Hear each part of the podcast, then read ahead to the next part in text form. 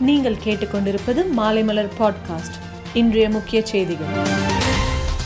பிரதமர் மோடி தலைமையிலான பதிமூன்றாவது பிரிக்ஸ் உச்சி மாநாடு தொடங்கியது.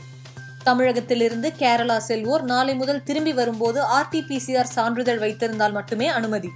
அதிமுக ஆட்சியில் கொண்டுவரப்பட்ட திட்டங்களை மேலும் சிறப்பாக செயல்படுத்துவோம் என்று முதல்வர் மு க ஸ்டாலின் அறிவிப்பு.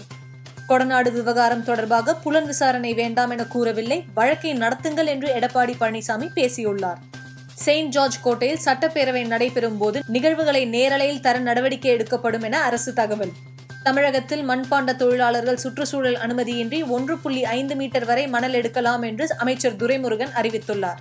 மத்திய அரசின் வழிகாட்டுதல்களின் அடிப்படையில்தான் விநாயகர் சதுர்த்தி ஊர்வலத்திற்கு தடை விதிக்கப்பட்டுள்ளது என்று முதலமைச்சர் மு ஸ்டாலின் விளக்கமளித்துள்ளார் இந்தியாவில் கொரோனா இரண்டாவது அலையின் உயர்வு இன்னும் முடிவுக்கு வரவில்லை என்று மத்திய அரசு தகவல். அமெரிக்காவின் முன்னணி வாகன நிறுவனமான ஃபோர்டு இந்தியாவில் உள்ள இரண்டு வாகன உற்பத்தி ஆலைகளை மூட முடிவெடுத்துள்ளது. இந்தியா இங்கிலாந்து அணிகளுக்கு இடையேயான ஐந்தாவது டெஸ்ட் போட்டிக்கான பயிற்சி ரத்து. ஊழியருக்கு கொரோனா தொற்று உறுதியான நிலையில் நடவடிக்கை. மேலும் செய்திகளுக்கு மாலைமலர் டாட் காமை பாருங்கள்.